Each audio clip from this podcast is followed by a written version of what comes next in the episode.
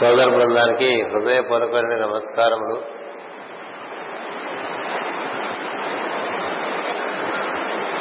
ఆత్మసాధన మార్గంలో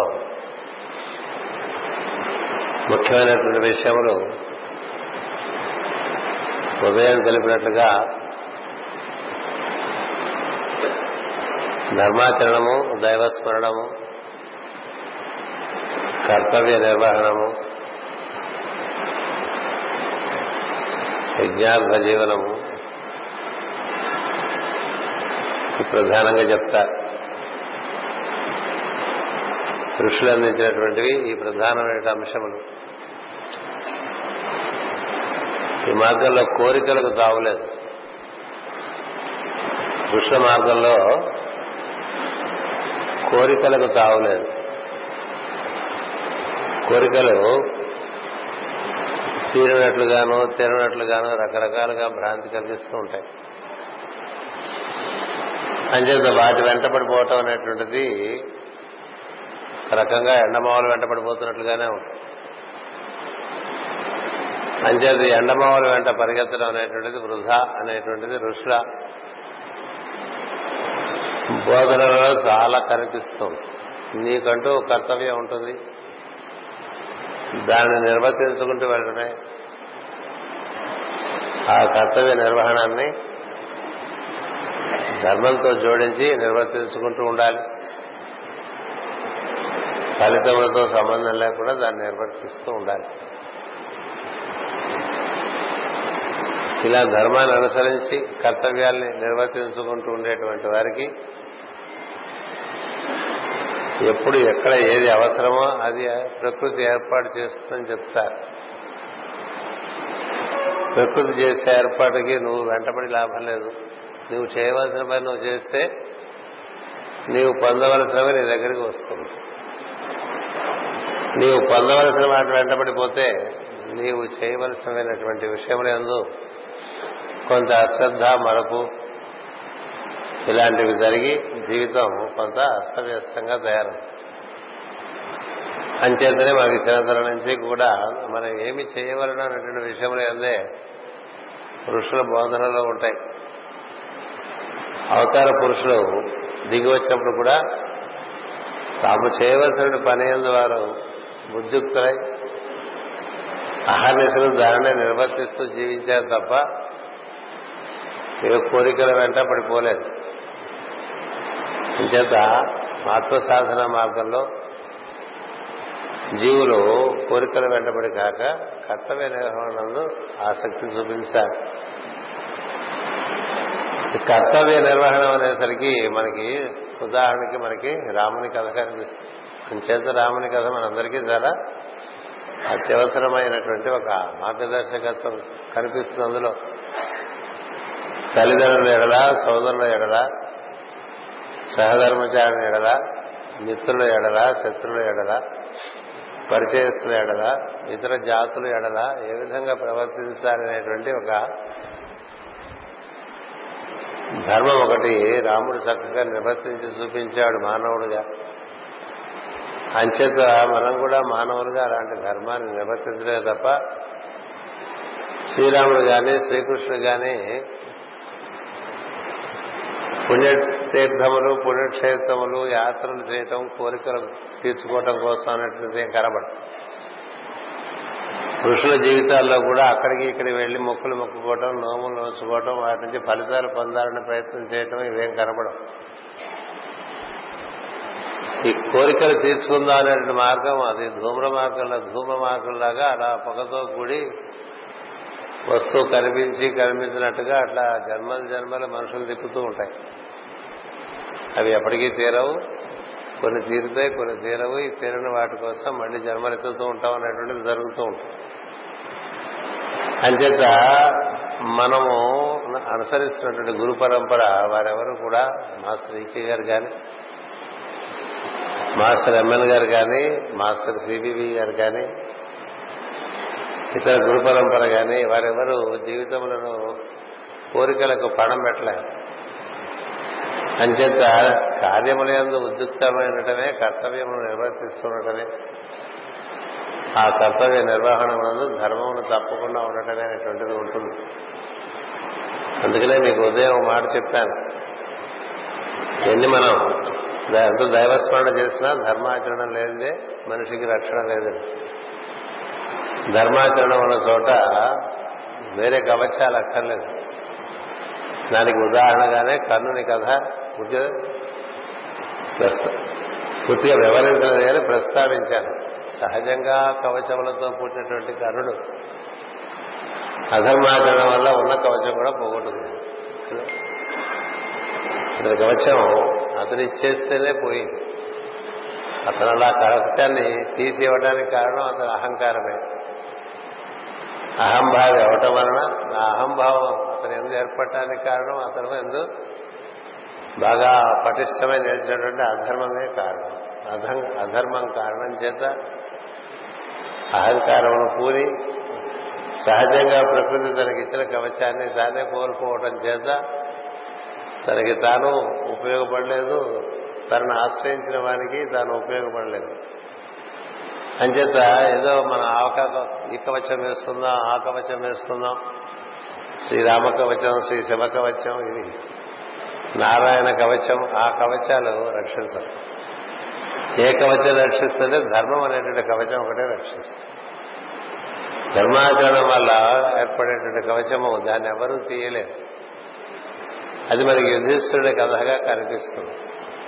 యుధిష్ఠుడు ఏ కవచమో వేసుకోలేదు, కేవలం ధర్మం అనేటువంటి కవచాన్ని, ధర్మాన్ని తాను అనుసరిస్తూ ఉండటం చేత ధర్మం చేత అతను రక్షింపబడ్డాడు. అన్ని సందర్భాల్లో కూడా ఇతరమైనటువంటి తన తన సోదరులందరూ అపాయంలో పడినప్పుడు కూడా యుధిష్ఠుడు అపాయంలో పడలేదు. భీమార్జునులు, నకులసహదేవులు, ద్రౌపది దేవి ఆపదల్లో పడినప్పుడు కూడా యుధిష్ఠుడే వారిని కాపాడటం జరిగింది. యుధిష్ఠుడే వారిని కాపాడాడు. ఇది నహుష ప్రశ్నలప్పుడు, యక్ష ప్రశ్నలప్పుడు కానీ, మహాప్రస్థానమందు కానీ, యుద్ధమునందు కానీ ఎప్పుడు కూడా భంగపడినటువంటి వాడు యుధిష్ఠుడు. ఎవరు రక్షించారు? దైవస్మరణ చేస్తూ ధర్మాచరణ లేని వారిని ఎవరు రక్షణ ఉండదు. ధర్మం ఆచరించడం చేత దైవమే రక్షించుకోవాల్సిన పరిస్థితి ఉంది.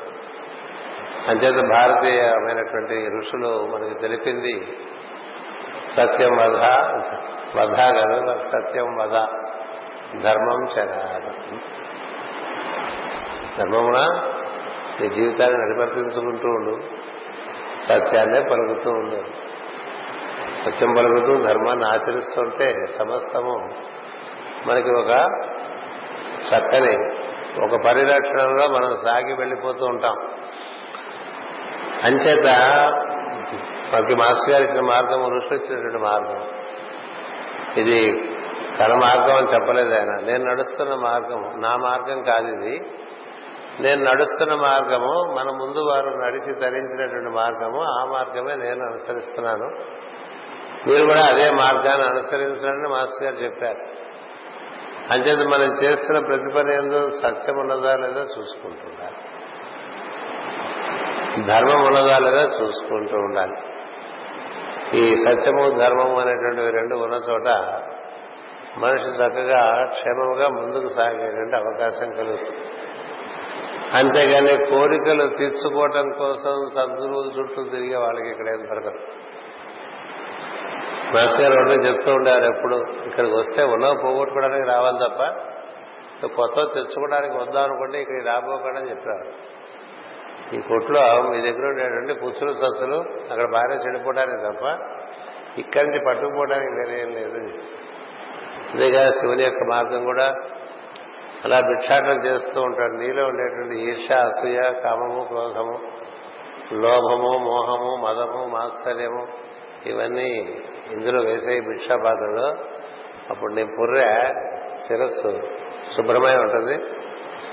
ఇలా శుభ్రం కపాలం అన్నాం కదా, ఇట్లా శుభ్రమైనటువంటి కపాలంలో దైవం నివాసం ఏర్పరచుకుంటాడు. అప్పుడు నీ జీవితం దివ్యమైనటువంటి జీవితంగా కొనసాగుతుంది అని చెప్పడానికే పెద్దలందరూ కూడా భిక్షాటనం చేయటం. ఎంచేత మన దగ్గర ఉండేవన్నీ అక్కడ వేసేస్తే ఏవి మన ఎంత అపాయంగా ఉన్నాయో అవన్నీ అక్కడ వేసేమని అంచేది ఏదో పొందడానికి ఇక్కడికి రావద్దు, ఉన్నా వదిలించుకోవడానికి రమ్మనేవారు మాస్టర్. మీకు వచ్చేదో పూసుకుపోదాం అనుకోపోకండి, మీకు ఉన్నవన్నీ రాలిపోవటానికి వచ్చారు. అప్పుడు మీరు సహజంగా చైతన్య స్వరూపులు, సహజముగా దివ్యమైన స్వరూపులు మీరు. అంచేత సహజ తేజస్సు అప్పుడు కనబడుతుంది, నీకే పరిస్ఫుటంగా కనిపిస్తుంది. నీలో ఉన్నటువంటి దివ్య తేజస్సు మరుగున పడిపోవడానికి కారణం నువ్వు ఏర్పరచుకున్నటువంటి భావములే. అంచేత ఆ భావములన్నీ కూడా చక్కగా నిర్మూలనం చేసుకో. నిర్మూలనం చేసుకుంటే నీవు ఆత్మస్వరూపుడవే, చైతన్య స్వరూపుడవే, కాంతివంతుడవే. నీ నుండి కాంతి అప్పుడు ప్రస్ఫుటంగా నీకు నీ పరిశ్రమలకు కూడా అందేటువంటి పద్ధతిలో తయారవుతుందని చెప్పారు. అంచేది ఈ మార్గంలో ఎవరికి వారుగా తమ తమ ప్రవర్తనను చక్కగా తీర్చిదిద్దుకోవటానికి దైవస్మరణ చేసుకుంటూ, స్ఫూర్తిని పొందుతూ, ధర్మమును ఆచరిస్తూ జీవితాన్ని క్రమంగా యజ్ఞామయం చేసుకోవాలి. చేతంటే ఈ పొద్దున చెప్పాను, ఈ సృష్టి అంతా కూడా ఒక యజ్ఞ స్వరూపంగా ఇచ్చారు. ఇది కురుక్షేత్రం. ఈ కురుక్షేత్రంలో ఇది ధర్మక్షేత్రం కూడా. అంచేత ధర్మాన్ని అనుసరిస్తూ యజ్ఞార్థం జీవించాలి. యజ్ఞార్థ జీవనం వల్ల మాత్రమే ఈ సృష్టి అందు ఎవరైనా సరే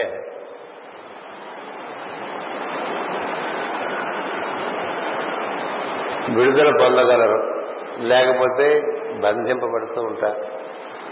అంచేత యజ్ఞార్థ జీవనం అంటే నా కోసం అనేటువంటి దానికోసం నేను బతకట్లేదు, నా వలన పది మందికి మేలు జరిగితే అంతే సారని బతకాలి. ఉద్యోగం వస్తే మన కోసం ఉద్యోగం వచ్చింది అనుకోకూడదు, పది మందికి సేవ చేయడానికి ఉద్యోగం, పది మందికి సేవ చేయటానికి వ్యాపారం, పది మందికి సేవ చేయటానికి ఏదో ఒక రకమైనటువంటి కార్యక్రమము. అలాగే స్త్రీలు కూడా ఇంట్లో కుటుంబ పోషణము, స్త్రీ వెన్నెముకగా ఒక కుటుంబ వ్యవస్థ అంతా నడుస్తూ ఉంటుంది. అంచేత వారందరికీ చేసేటువంటి సేవాది కార్యక్రమంలో స్త్రీలు తరిస్తారు. ప్రతి ఒక్కరూ ఇతరుల కోసం అనేటువంటి భావన ఎక్కడ ఉంటుందో అక్కడ ధర్మస్వరూపం ఆవిష్కరింపబడుతుంది. అందరూ మన కోసం అనుకున్న చోట అధర్మస్వరూపం ఆవిష్కరింపబడుతూ ఉంటుంది. ఈ సత్యం తెలిసి నిర్వర్తించుకోవడం అనేటువంటిది ప్రధానం. గురు పూజలకు వచ్చామనుకోండి, మనం వస్తే మనకు దొరికేది ఏంటంటే మన నిజస్వరూపం మనకు ఆవిష్కరింపబడాలి. మనకుండేటువంటి భావమయ భావమయ లోకములన్నింటి కూడా మనం విసర్జిస్తే చైతన్య స్వరూపులుగా మనం ఎట్లా ఉంటామనేటువంటిది తెలుస్తుంది. అంచేతనే అర్జునుడు కృష్ణుని అడుగుతాడు, అది కర్మం అంటే ఏమిటి చెప్పని అడుగుతాడు. కర్మం అంటే ఏమిటి, యజ్ఞం అంటే ఏమిటి, ఈ యజ్ఞములకు అధిపతి ఎవరు, అధియజ్ఞం ఎవరు, అధి భూతములేమిటి, అధి దైవం ఎవరు, ఆధ్యాత్మికం అంటే ఏమిటి, బ్రహ్మం అంటే ఏమిటి, ఇవన్నీ పదాలు వింటూ ఉంటాం కదా మనం కూడా, మూడు పదాలు వింటాం. కర్మ ఏమిటి, యజ్ఞం ఏమిటి, అధియజ్ఞం ఏమిటి, అధిభూతం ఏమిటి, అధి దైవం ఎవరు, ఆధ్యాత్మికం అంటే ఏమిటి. మనతో ఆధ్యాత్మిక సంస్థ ఆధ్యాత్మిక సంస్థ అంటూ ఉంటాం కదా, ఇది ఆధ్యాత్మిక సంస్థ. ఎవరెవరి పనులు వాళ్ళు నిర్వర్తించడానికి గురువు గారి దగ్గర చేరితే ఆధ్యాత్మిక సంస్థ అవుతుందా. అటుపైన బ్రహ్మం ఎవరు, ఇట్లా బ్రహ్మము, ఆధ్యాత్మము, అధిదైవము, అధియజ్ఞము, అధిభూతము, యజ్ఞము, కర్మము, ఇట్లా ఈ పదాలు కొంచెం అర్థం చెప్తావా అని అడిగాడండి అర్జునుడు. ఎక్కడ అడిగాడో మీకు తెలిసే ఉంటుంది కదా, అక్షర పరబ్రహ్మయోగం అని ఎనిమిదో అధ్యాయం. ఆ అధ్యాయంలో ఈ విషయాలన్నీ శ్రీకృష్ణుడు అర్జునుడికి బోధ చేస్తాడు. కర్మం అంటే ఏంటి అని, కర్మం అంటే జీవులు ఒకరి కొరకు ఒకరు నిర్వర్తించేటువంటి, ఒకరి హితము కొరకు మరి ఒకరు నిర్వర్తించేటువంటి కార్యమును కర్మము. మొత్తం సృష్టి అలా ఏర్పరిచారు, ఒకరి కొరకు ఒకరు నిర్వర్తించేటువంటి కార్యాన్ని. అది విశ్వమంతా వ్యాప్తి చెందినటువంటి ఒకే ఒక కర్మం. దేవతలు మన కోసం పనిచేస్తూ ఉంటారు. మన కోసం జంతువుల యందు, వృక్షముల యందు, ఖనిజముల యందు, పంచభూతముల యందు పనిచేస్తూ ఉంటారు. అలాగే పంచభూతములు ఇతర భూతముల కోసం పనిచేస్తూ ఉంటాయి. వృక్షములు మానవుల కోసం, జంతువుల కోసం పనిచేస్తూ ఉంటాయి. జంతువులు కూడా మానవుల కోసం, వృక్షముల కోసం పనిచేస్తూ ఉంటాయి. ఖనిజముల వృక్షములు, జంతువులు మానవుల కోసం పనిచేస్తూ ఉంటాయి. వీటన్నిటి యందు దేవతా ప్రజ్ఞలు పనిచేస్తూ ఉంటాయి. భూమి భూమి యందు ఉండేటువంటి జీవులందరి కోసం అనునిత్యం అట్లా పరిభ్రమణం చెందుతూ ఉన్నది. అలాగే ప్రతి గోడను, గ్రహ గోడను కూడా తన చుట్టూ తాను తిరుగుతూ, సూర్యుడి చుట్టూ తిరుగుతూ, ఈ సూర్యమండలందు నిర్వర్తింపబడవలసిన రసాయనము చక్కగా నిర్వర్తింపబడటానికి తిరుగుతూ ఉంటాయి. ఇవి ఏవి తమ కోసం తిరిగేవి కాదు. ఈ తమ కోసం అనేటువంటిది ఎక్కడ సృష్టిలో లేదు. నీరు నీరు కోసం పారదు. ఎంతో మంది జీవులు ఆ నీరులో తరిస్తూ ఉంటారు. గాలైనా అంతే. మీకు అని మీకు వివరణ నేను చెప్పక్కర్లే, ఎవరికి గుర్తు చేస్తున్నా. అంచేత ఏం చూసినా అది ఇతరుల కోసమే తాను. ఇలా ఇతరుల కోసం తాను అహర్నిశలు శ్రమపడుతూ ఉంటాయండి. మన కోసం అంటే మనం ఓవర్ టైం చేశాం కదా, ఎక్స్ట్రా ఇస్తారా ఇట్లా ఆలోచిస్తాం. ఒక గంట ఓవర్ టైం కావాలని చేసి ఇదివరకు ఓవర్ టైం ఎలవెన్స్ తీసుకుంటూ ఉండేవాడు కదా. మామూలు టైంలో చేయాల్సిన మరి చేయకుండా దాన్ని ఓవర్ టైంలోకి నెట్టేసి, ఆ ఓవర్ టైంలో చేసి ఓవర్ టైం ఎలవెన్స్ జీతంతో సరిసమానంగా తీసుకున్నటువంటి వాళ్ళు నాకు మూడు మంది తెలుసు. అదేమిటిది, నువ్వు చేయవలసిన పని ఆహర్నిశలు చేస్తూ ఉంటావే, నీకేం రావాలని దాంతో సంబంధం లేకుండా అనే అని ఉన్నటువంటి కర్మ సహజముగా సృష్టి ఎందు ఉన్న కర్మ. దానినే విశ్వకర్మ అంటారు. విశ్వకర్మ అంటే ఏంటంటే విశ్వమంతా ఒక మానవులు తప్ప నిర్వర్తించేటువంటి కర్మ ముందే గ్రహగోళాదులు, పంచభూతాలు, సూర్యమండలాలు, నక్షత్ర మండలాలు ఇవన్నీ ఉన్నాయి కదా. అవన్నీ ఏం చేస్తున్నాయండి? వాటికి జీతాలు ఏమైనా ఉన్నాయా? వాటికి ఓవర్ టైం ఉందా? ట్రిపుల్ షిఫ్ట్ కదా. ఇప్పుడు ఒక వృక్షం ఉందనుకోండి, నేను ఎనిమిది గంటలే పెరుగుతాను, మిగతా టైంలో పెరగనని ఉండదు. అలా అనుసృతం పెరుగుతూనే ఉంటుంది కదా. మన శరీరాలు అంతే. ఎనిమిది గంటలే పెరుగుతారా, మిగతా పదహారు గంటలు నేను పడుకుంటారని అనుకోండి, పెరగకుండా నువ్వు చిన్నది అరగంటూ రాత్రిపూట తిని పడుకుంటే అవి పడుకున్నాయని కూడా లోపల ప్రజ్ఞలు ఏమైపోతా. ఇప్పుడు ఆలోచించారా? మన ఏదో గుండె కొట్టుకోవడం అనేది ఎప్పుడు జరుగుతుందిగా, ఆగిపోతే మనకి భయం, ఆగిపోతుందేమో అని కూడా భయం. అలాగే అన్ని అవయవములు, కాలేయములు, మూత్రపిండాలు, ఊపిరితిత్తులు, రక్త ప్రసారం ఇవన్నీ అనుసూతం జరుగుతున్నాయా? నువ్వు చేస్తున్నావా? మనం చేయట్లేదు కదా. మనం చేయకుండా అట్లా ఎప్పుడు అనుసూతం జరిగేది ఒకటి. సృష్టిలో ఒక కంటిన్యూస్ యాక్టివిటీ ఉంటుందండి, నిరంతరం. ఈ నిరంతరం మొత్తం సృష్టిలో అందరి జీవులు చేస్తుంటే నువ్వు నిరంతరం చేయమని నేను అడగలేదే. నీకు విశ్రాంతి ఉన్నది, నీకు నిద్ర ఉన్నది, నీకు పని ఉన్నది, మూడు పెట్టాను. అంచేత కర్మము అంటే నువ్వు మూడో వంతులు ఈ రోజులో ఒక ఎనిమిది గంటలు పనిచేస్తావు, ఎనిమిది గంటలు విశ్రాంతి అంటావు, ఎనిమిది గంటలు నిద్రపోతూ ఉంటావు. ఎయిట్ అవర్స్ డ్యూటీ చేయకమంది. అంచేత ఎనిమిది గంటలు ఏం చేసుకుంటా? నీకోసం పని చేసుకుంటావా? అది లేదు సృష్టిలో. అది ఎవరు చెప్పరు అట్లా లేదని. అది ఎంత బాగా మన కోసం చేసుకుని అవి ఇంకా బాగా మనకి ఏ విధంగా తీరాలో, నేను కొండ ఎక్కి నడిచొస్తానని, నేను పొరుదండాలు పెడతానని, నేను ఇంత హుండీ కట్టానని, నేను లక్ష రూపాయలు ఏదో కాంట్రాక్ట్ పెట్టుకున్నాను, నా పని చేసి పెట్టాను, ఇట్లా నేర్చుకున్నారండి మానవ ఇది లేదు. ఇది లేనే లేదు సృష్టిలో.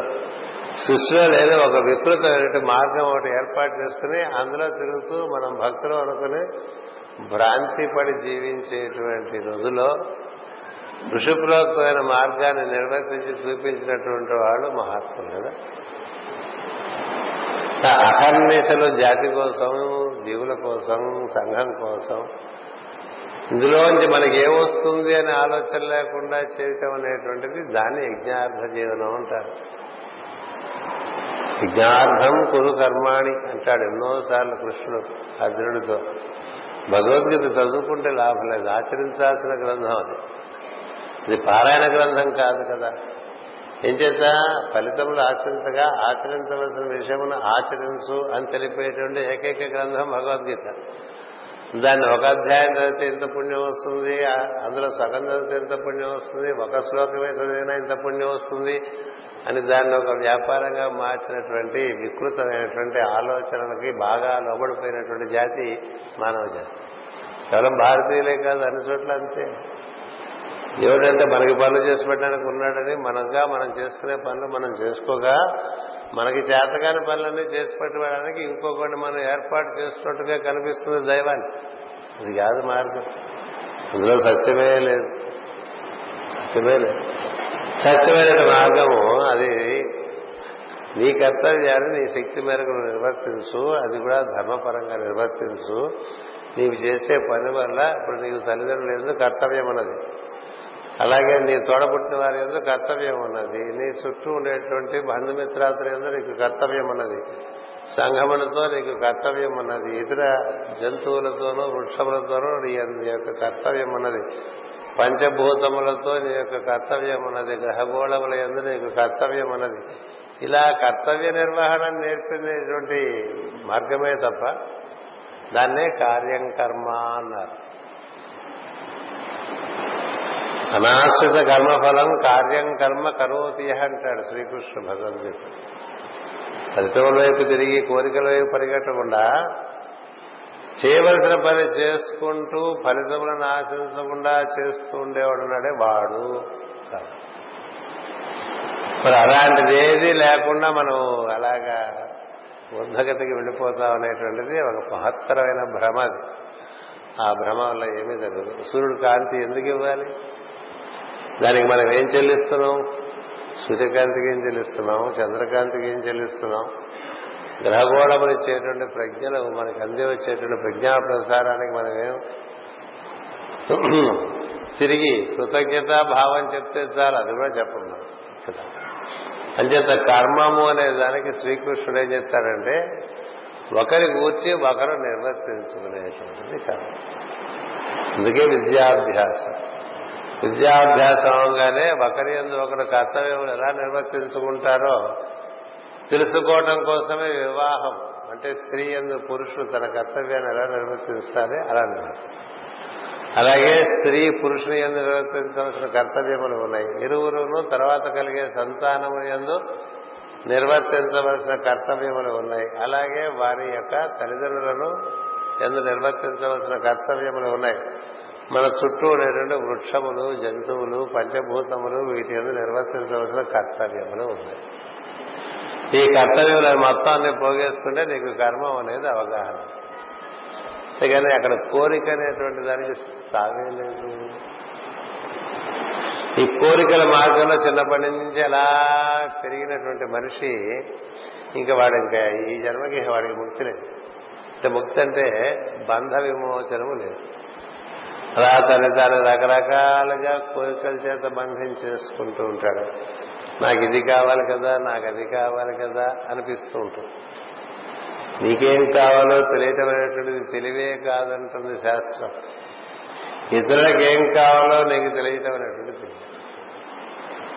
ఇతరులకు ఏమి కావాలో నీకు వారు తెలుపకయే నీకు తెలిసిందనుకో, అది నీలో ఉండేటువంటి ఉత్తమమైనటువంటి ప్రజ్ఞ. ఇతరుల యొక్క ఆవశ్యకతలను గుర్తించి తదనుగుణంగా తాను వారు కోరకే తాను ప్రతిస్పందించేటువంటి వాడు దివ్య కర్మయందు ఉన్నట్లు. అలా కోరుకుంటూ కోరుకుంటూ కోరుకుంటూ కోరుకుంటూ చచ్చిపోయేవాడు.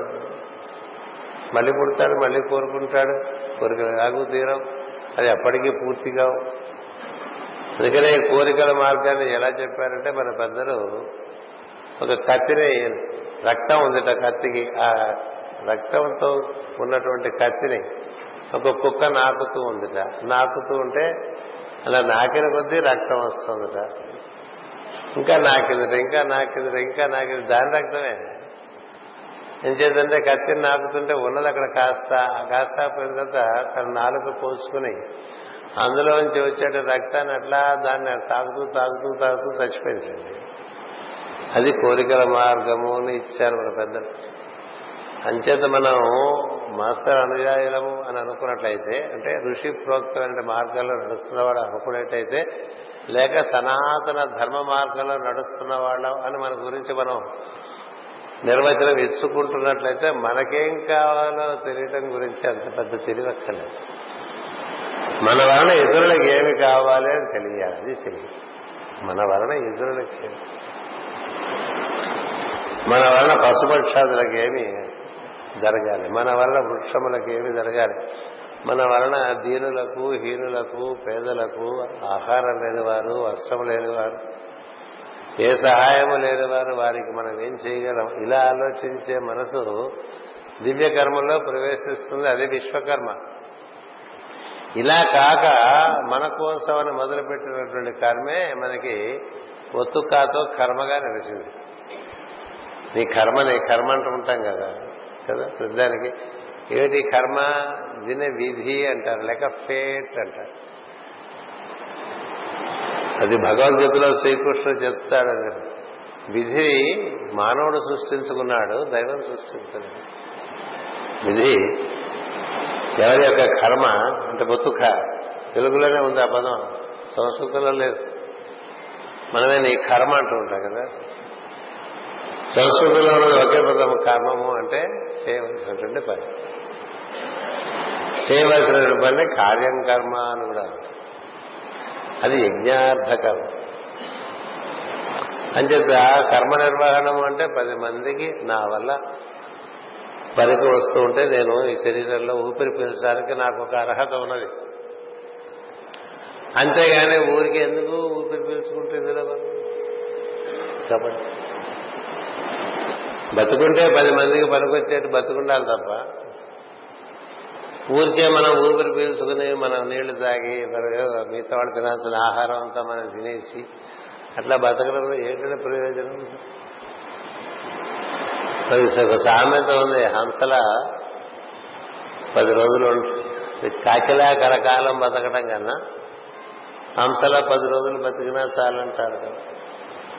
అంచేత బతికినందుకు ఫలమేమి అంటే, ఫలం అంటే మనకి కాదు, ఎంతసేపు మనకి ఏదో కమర్షియల్ బుద్ధే. మనకేమిటి మనకేమిటి మనకేమిటి కదా. బ్రతికినందుకు ఫలమేమంటే నా వలన ఇతరులకు ఏమిటి ఫలం, అది లేనప్పుడు బతకడం ఎందుకనేది ప్రశ్న అండి. ఇలాంటి సిద్ధాంతం, ఈ సిద్ధాంతం కాదు, ఇది ధర్మం.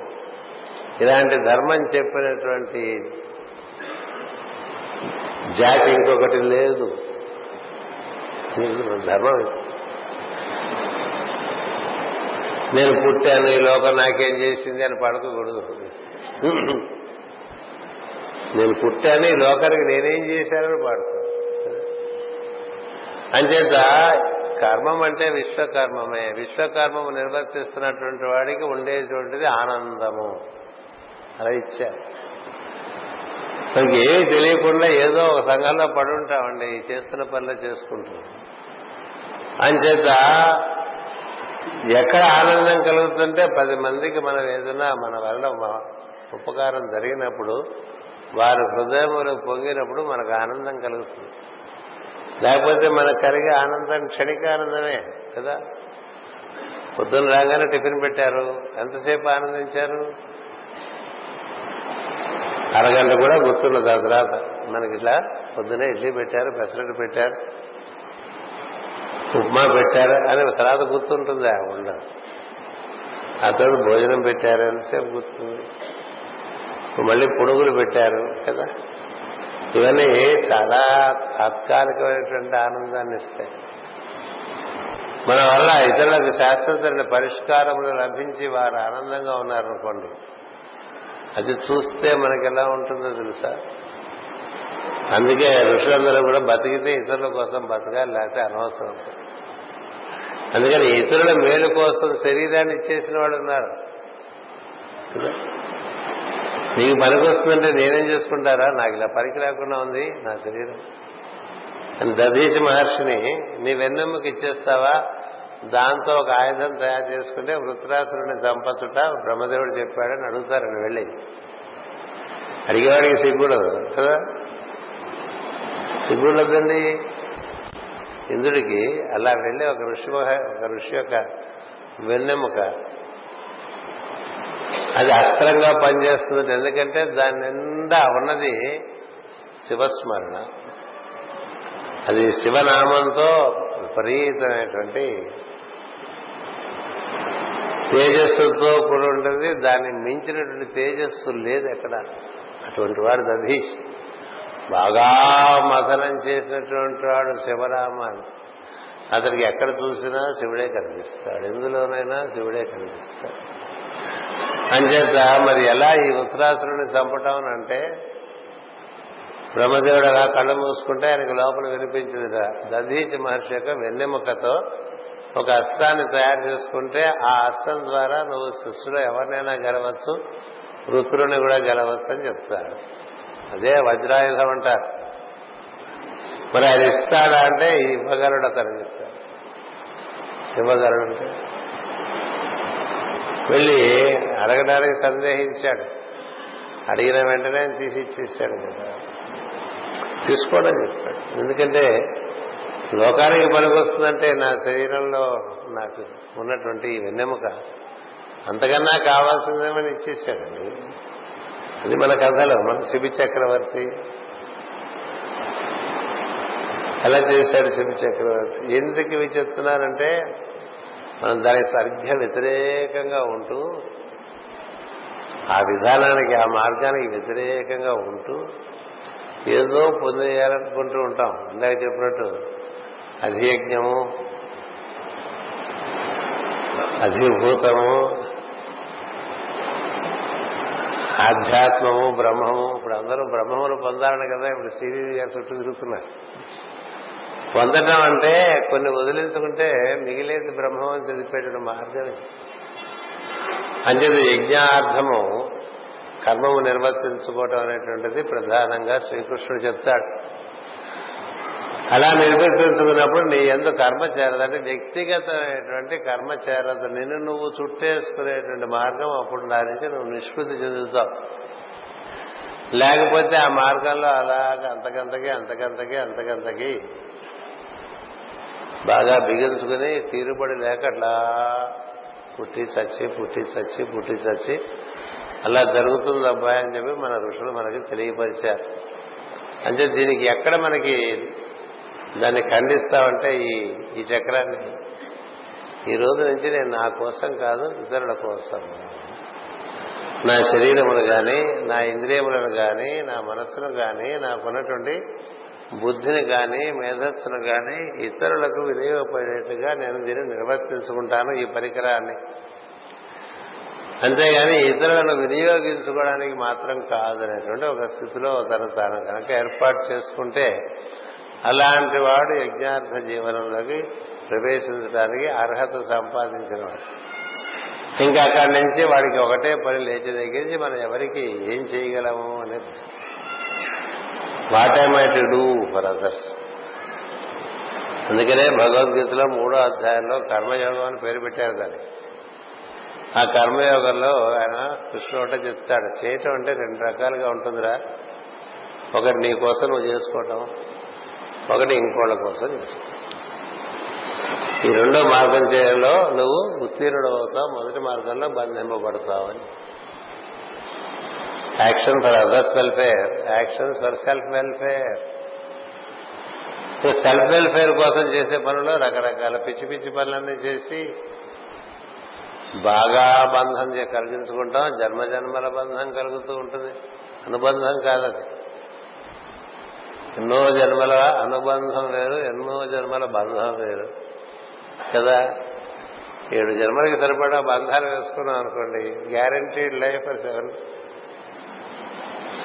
సెవెన్ టైమ్స్ కదా, సెవెన్ ఇన్కార్నేషన్. అంచేత ఇది ముందుగా తెలియాలి ప్రతి వారికి. కర్మం అంటే ఇతరుల కోసం తాను నిర్వర్తించే, దానికి ఇక శ్రమతో సంబంధం లేదు, పారితోషికంతో అసలే సంబంధం లేదు, పారితోషికంతో సంబంధం లేదు. మనకి శ్రమ కదా అనిపించదు. ఎందుకని పది మందికి బాగుంటుంది కదా. మాస్టర్ గారు అలా కూర్చుని పొద్దున ఆరు గంటలకు మందులు ఇవ్వటం మొదలు పెడితే అర్ధరాత్రి పన్నెండైనా లేచేవారు కాదండి. ఎందుకని అలా బారులు కనిపిస్తూనే ఉండేది. కూర్చుని మందులు ఇస్తుంటే ఓ రోజు సాయంత్రం ప్రవచనం అయిపోయిన తర్వాత ఇప్పుడు ఉన్నవాళ్ళకి ఏదో మందులు ఇస్తానంటే కోడూరు అనేటువంటి గ్రామంలో అలాగా రాత్రి అయిపోయింది, తెల్లవారిపోయింది, మర్నాడు కూడా అయిపోయింది. అన్నీ వీడియో వచ్చాయండి. ఇప్పుడు నాకు టిఫిన్ ఎవరు పెడతారు, నాకు అన్నం ఎవరు పెడతారు, ఇవన్నీ లేవు, అన్నీ అక్కడికే వచ్చాయి. అలాగే ఇచ్చుకుంటూ వచ్చేసారు. అంత చెట్ట చివరి వాడిని కూడా చూసిన తర్వాత అప్పుడు లేచారు, లేచి పదపోదా ఉన్నారు. కాబట్టి ఆయన మాస్టరే. ఆయన చేసి ఎలా పనులు చేయించుకుందాం అనుకునే వాళ్ళందరూ ఆయన శిష్యులు ఎవరు. మాస్టర్ మా ఇంట్లో ఉన్నారు కాబట్టి మేము మాస్టర్ గారి శిష్యులు. మాస్టర్ గారి నేను మందు వేయించుకున్నాను కాబట్టి నేను మాస్టర్ గారి శిష్యుడిని. మాస్టర్ గారు ఎవరైనా ఏం చేశా? అతి ఋషుల మార్గంలో ఇతరులకు చేయటమే ఉంటుంది తప్ప తమకు చేయించుకోవటం అనేటువంటిది ఏముంది. సో తమ కోసం నా ఆలోచనే ఉండదు. ఈ మార్గం అన్నా మనం తెలుసుకోగలిగితే మనం మాస్టర్ అనుయాయిలో ఉంటాం.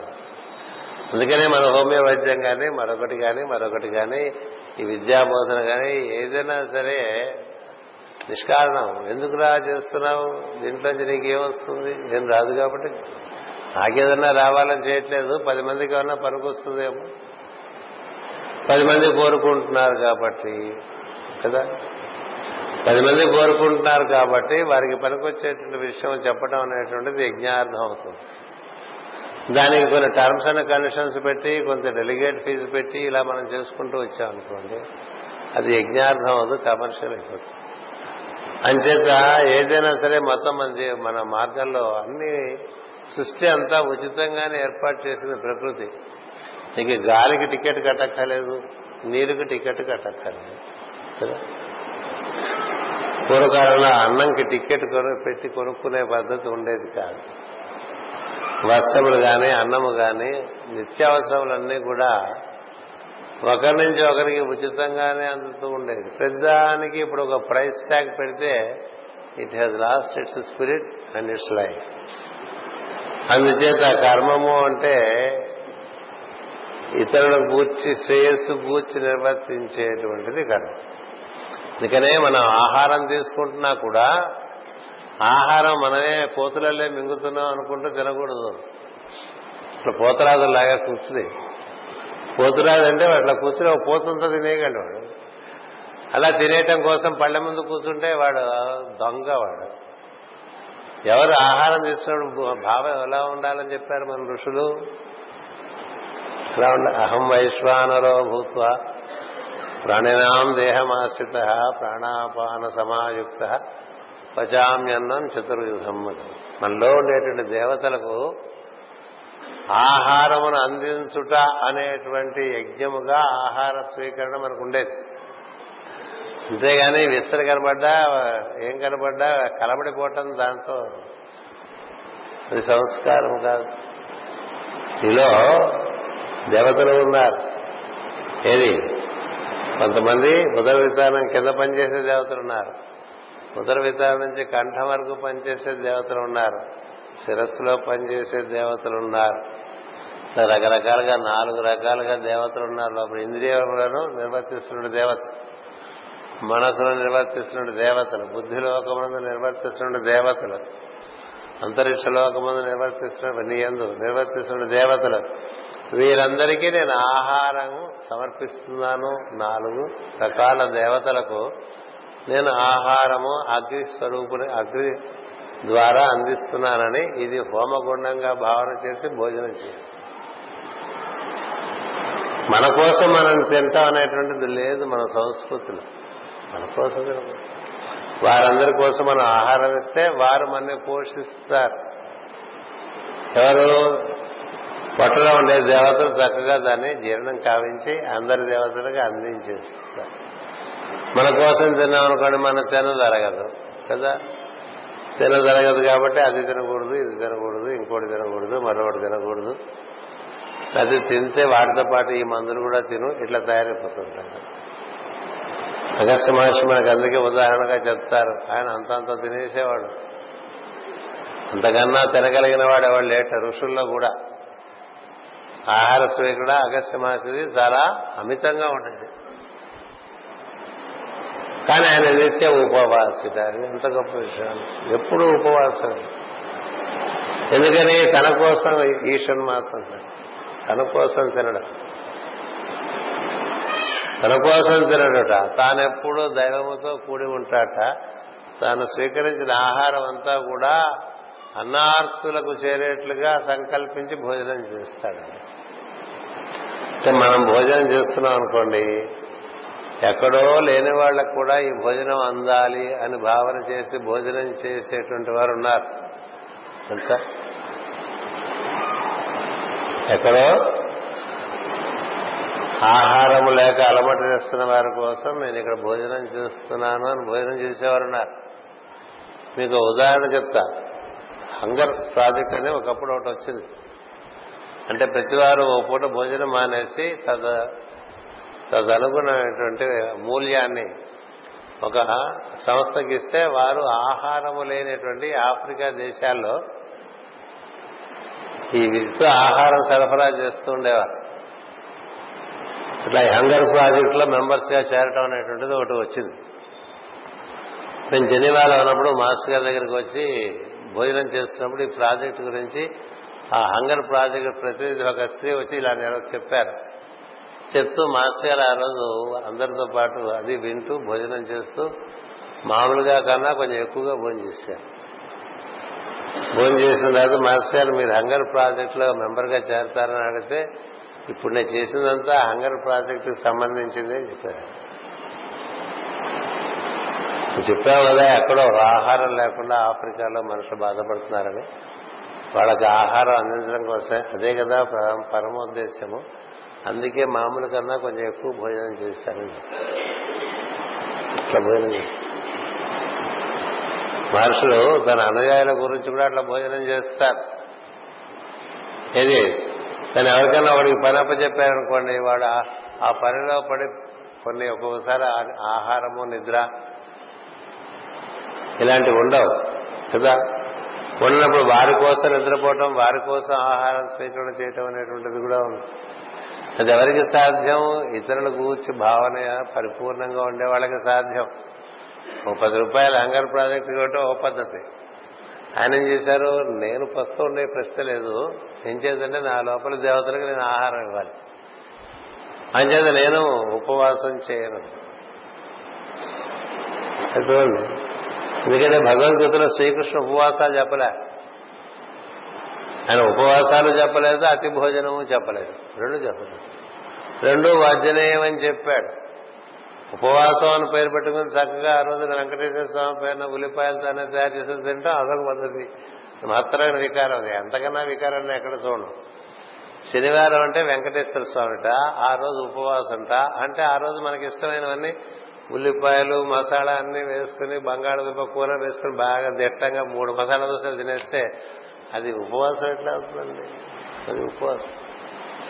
అందుకన్నా మనిషి యొక్క వికారానికి ఇక్కడ ఉపవాసం ఎట్లా ఉంది? తాను మామూలుగా భోజనం చేసేది తాను చేసి తీరుతాడు ఋషి అయిన వాడు. ఏం చేత తన యందు దేవతలకి తాను ఆహారం ఇస్తున్నటువంటి వాడు తానెవడు అది మానేయటానికి? వాళ్ళు అలాగేలా మేము కూడా ఈ పూటకి పని చేయమంటే లోపల మన యందు ఎంతమంది దేవతలు పని చేస్తుంటే మన పని జరుగుతుందండి కదా.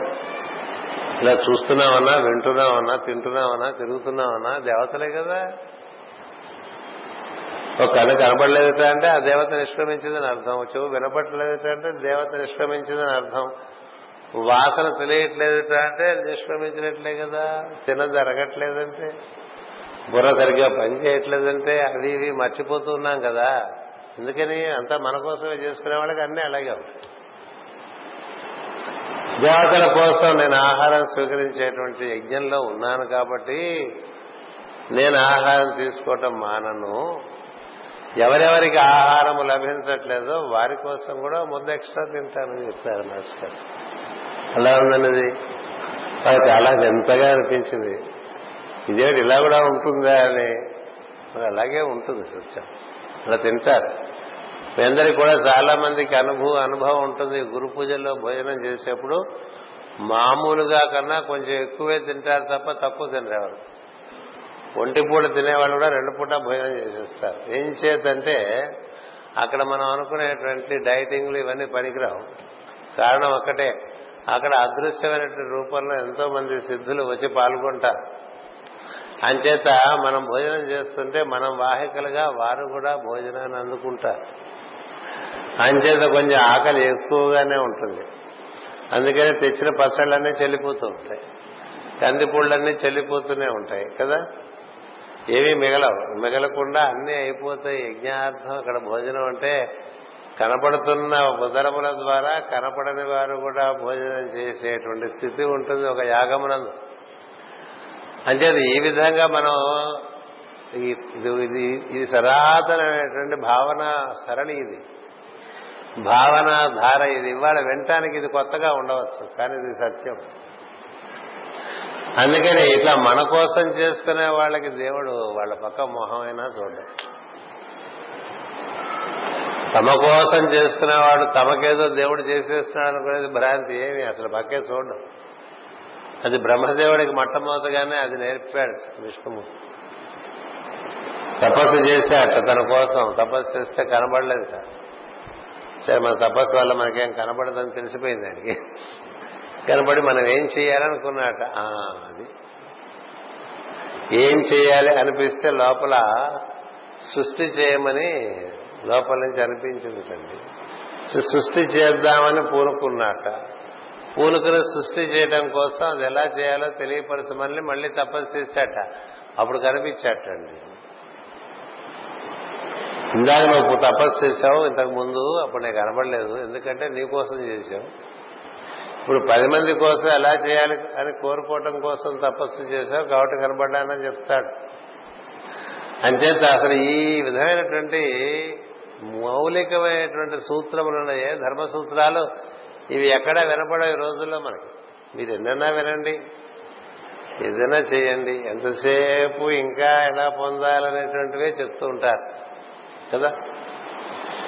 అంటే మనకి గంధంతో అభిషేకం చేస్తే ఇది ఫలం, నూనెతో అభిషేకం చేస్తే ఇది ఫలం, నేతితో అభిషేకం చేస్తే ఇది ఫలం, కొబ్బరి నీళ్ళతో చేస్తే ఇది ఫలం, పంచదారతో చేస్తే ఇది ఫలం, పాలతో చేస్తే ఇది ఫలం, పెరుగుతో చేస్తే ఇది ఫలం, తేనెతో చేస్తే ఇది ఫలం. ఇట్లా నేర్పుతూ ఉంటే ఎప్పటికంటే తెలియదు జాతి.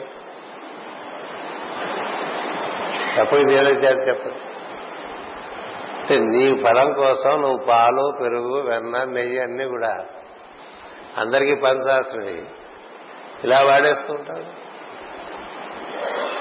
ఫలితం కోసం దేవుణ్ణి ఆరాధన చేయడం అనేటువంటిది ఆర్ష సాంప్రదాయంలో లేనే లేదు. ఎందుకు దైవస్మరణ అంటే నీలో ఉండేటువంటి యజ్ఞార్థ బుద్ధిని మరింత పెంపుదల చేసి నీ వలన ఇంకా పది మందికి ఎక్కువ నీవు వినియోగపడేట్లుగా నేను నీవు తీర్చిదిద్దుకుంటూ ఉంటే నీలోంచి వికాసం వస్తుంది. అంచేత అర్జునుడు అడుగుతాడు, జ్ఞానం ఎట్లా వస్తుందని అంటే నీ దగ్గర ఉన్నవన్నీ నువ్వు ఇచ్చుకుంటూ పోతే నీ లోపల నుంచి వికసించుకుంటూ వస్తుంది జ్ఞానం అని చెప్పాడు. నాలుగో అధ్యాయం భగవద్గీత. అంతేగాని పుస్తకాలు చదివేస్తే జ్ఞానం వచ్చేసింది అనుకోపోకండి, ఆ జ్ఞానం పనికిరాదు. అంచేత లోపల నుంచి వికాసంగా వచ్చేటువంటిది జ్ఞానం. అందుచేత యజ్ఞము కర్మము అనేటువంటి యొక్క స్వరూప స్వభావమును బాగా తెలియాలి. వీటిని నిర్వర్తించడానికే ఈ జీవులందరూ పుట్టుకొచ్చారు. నిర్వర్తించుకుని తదనుగుణమైనటువంటి అనుభూతి పొందటానికి జీవులు వచ్చారు. వీరి యందు ఈ జీవులుగా వస్తున్నటువంటి వారందరినీ ఈ విధంగా మార్పు చెందేటువంటి భావం ఒకటి భాగం ఒకటి మనలో ఉంది. మనలో మార్పు చెందే భాగం కొంతమంది, మార్పు చెందని భాగం ఒకటి ఉంది మనలో. ప్రతివాడు వాడి రూపురేఖలు మారిపోతూ ఉంటాయి, వాడి అలవాట్లు మారుతూ ఉంటాయి, కాస్త కూస్తో వాడి యొక్క భావ పరంపర మారుతూ ఉంటుంది. అన్నీ మారుతూ ఉంటాయి కానీ తాను మారుతున్నట్లుగా తనకు అనిపించదు. తాను మారనివాడు కనుక, తాను ఎప్పుడూ ఉండేవాడు కనుక అతడు పుట్టిన దగ్గర నుంచి క్రమంగా యుక్త వయస్సు, ఆ తర్వాత మధ్య వయస్సు, ఆ తర్వాత వృద్ధుడు అయినప్పటికీ కూడా తాను ఇట్లా మారుతున్నట్లుగా తనకు అనిపించదు. తన శరీరం మారుతూ ఉంటుంది, స్వభావం మారుతూ ఉంటుంది. ఈ మారేటువంటి తత్వమునంతా అధిష్ఠించి ఉండేటువంటి దాన్ని అధిభూతము అన్న సృష్టిలో మార్పు చెందేదాన్ని అధిష్ఠించి అది సృష్టి. అందుకే సృష్టికర్త బ్రహ్మను అధిభూతము అంటారు. అధిభూతము మళ్ళా కూడా ఈ మార్పులన్నీ మనం ఎంత కాదనుకున్నా జరిగిపోతుంది. ఎంత మనం బాగా డైటింగ్ చేసి మంచి మంచి ఎక్సర్సైజులు చేస్తున్నా వయసు ప్రకారం శరీరానికి రావాల్సిన గుణాలన్నీ వచ్చేస్తాయి. ఇంతింతే తింటున్నా సరే ఒళ్ళు పెరిగిపోతుంది. అదేంటంటే మీరు ఇంతే తింటున్నారు ఎలాంటి మీరు పెరిగిపోతుంది ఏంటంటే మరి పెరిగిపోతుంది. అంటే దాని దాని దాని దాని లక్షణమే అది, మార్పు చెందడం అనేటువంటి దాని లక్షణం. అలాగే ఎంత బాగా నూనెలు రాసుకుని తలంట్లు పోసుకున్నా జుట్టు ఊడిపోతుంది కదా. ఎన్ని రకాలుగా దానికి మనం సేవలు చేసినా ఊడిపోవాల్సిన జుట్టు ఊడిపోతుంది, నెరిసిపోవాల్సిన జుట్టు నెరిసిపోతుంది. అది సహజం. ఇట్లా సహజంగా మార్పు సహజంగా ఉండే భాగం ఒకటి మన యందు ఉంది, సృష్టి యందు ఉంది కదా. ఈ సృష్టి యందు ఈ విధంగా మార్పు చెందేది, మన యందు మార్పు చెందేటువంటి దాన్ని దాన్ని పుట్టిపోయేవి అంటారు. వాటిని అన్నింటినీ కూడా వాటినే భూతములు అంటారు. భూతములంటే పుట్టేవి అని అర్థం. మనం పుట్టేవాళ్ళం కాదు, అది తెలుసుకోండి. మనం భూతాలు కాదు, మనకి ఏర్పడినవన్నీ భూతాలే. ఇది మనకి పంచాంగములు అంటే కాళ్ళు, చేతులు, మొండము, శిరస్సు ఏర్పడినవి తప్ప అంతకు ముందు లేవు. ఇవన్నీ మన యందు మన నుండి పుట్టుకొచ్చినాయి. మన లోపల నుంచి పుట్టుకొచ్చి పెరిగి కొంతకాలం ఉండి తరిగి మళ్లీ వెళ్ళిపోతూ ఉంటాయి. ఇట్లా ఐదు రకాలుగా జరుగుతుంటాయి. పంచకృత్య అంటారు అమ్మవారు. అంటే ఏమీ ఒక స్వరూప రూపం లేనటువంటి వాడికి క్రమంగా ఒక రూపం పుట్టినట్టుగా ఏర్పడుతుంది. అది పెరుగుతుంది, పెరిగి కొంతకాలం స్థితిలో ఉంటుంది. పెరిగింది అటుపైన తిరోధానం చెందుతుంది, ఆ తర్వాత అంతర్ధానం అయిపోతుంది. ఇట్లా ఐదు: పుట్టడం, పెరగటం, కొంతకాలం స్థితంగా స్థిమితంగా ఉండటం, మళ్లీ తిరోధానం చెందటం, అంతర్ధానం అవటం. ఇది నిత్యం జరుగుతూ ఉంటుందండి సృష్టిలో. అది ప్రకృతిని ఆ విధంగా నిర్వర్తింపచేసేటువంటి తత్వం ఉన్నది. అది మార్పు సహజంగా ఉన్నటువంటిది. అందుకనే ప్రకృతి అందు మార్పు సహజము అన్నారు. అందుకని ప్రకృతి సిద్ధంగా కొన్ని జరిగిపోతూ ఉంటాయి. తెల్లజుట్టు నల్లజుట్టు తెల్లజుట్టు అయిపోతుంది. అలాగే శరీరము పెరిగింది, ఎలా పెరిగి పెరిగి పెరిగి కొన్నాళ్ళు ఏంటంటే తరగటం మొదలు పెడుతుంది, వంగిపోతూ ఉంటుంది, కుంచుకుపోతూ ఉంటుంది. దానికంతా ఒక పరిమాణం ఇచ్చారు. ముప్పై ఐదేళ్ల పాటు పెరుగుతుందండి శరీరం. ముప్పై ఐదేళ్ల పాటు ఆ పెరిగిన శరీరం మహా ఉంటే ముప్పై ఐదేళ్ళు ఉంటుందట పటిష్టంగా. ఆ తర్వాత ఇంకా తరగటం మొదలు పెడుతుందట. అంతే కదా. ఎవరికైనా చూస్తూనే ఉన్నాం కదా, మనలో అన్ని వయస్సులో ఉండేవాళ్ళం ఉన్నాం కదా ఇక్కడ. అంచేత మనం ముందు స్టేషన్ మనకు తెలుస్తూనే ఉంటుంది కదా. ఇవాళ మనకి మనం ఒక విధంగా ఉన్నాం, మనకన్నా పదేళ్ల తర్వాత వాళ్ళు ఇంకో విధంగా ఉన్నారు. ఓహో, ఇంకో పదేళ్లకి మనం కూడా అలాగే ఉంటామని. ఈ మార్పు సహజమైన మార్పు ఉండే దాంతో పోట్లాడుకోబోక అని చెప్తారు. దాంతో ఎంత పోరాటం చేసినా ఇక సమరమే అని చెప్పి డిక్లేర్ చేసినా ఏమి ఉపయోగం లేదు. ఎందుకంటే దాని దానిది దీనికి ఒక ఆయు పరిమాణం కూడా ఉంది కదా. ఇన్నేళ్లు అని ఇచ్చారు. దీనికి అన్నేళ్ల తర్వాత ఇది ఉండదు.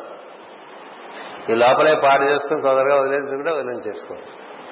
చూడండి, ఏదైనా వస్తువు కొనుక్కుంటే దీన్ని ఎంతని దీని లైఫ్ అని అడుగుతాం కదా. వాడు చెప్తాడు పదేళ్ళు పని చేస్తుందని. అందుకని పదేళ్ళు డిప్రిసియేషన్ వేసేసుకుంటూ ఉంటాం మనం. అలాగే ఇది డిప్రిషియేట్ అయిపోతూ ఉంటుంది కదా.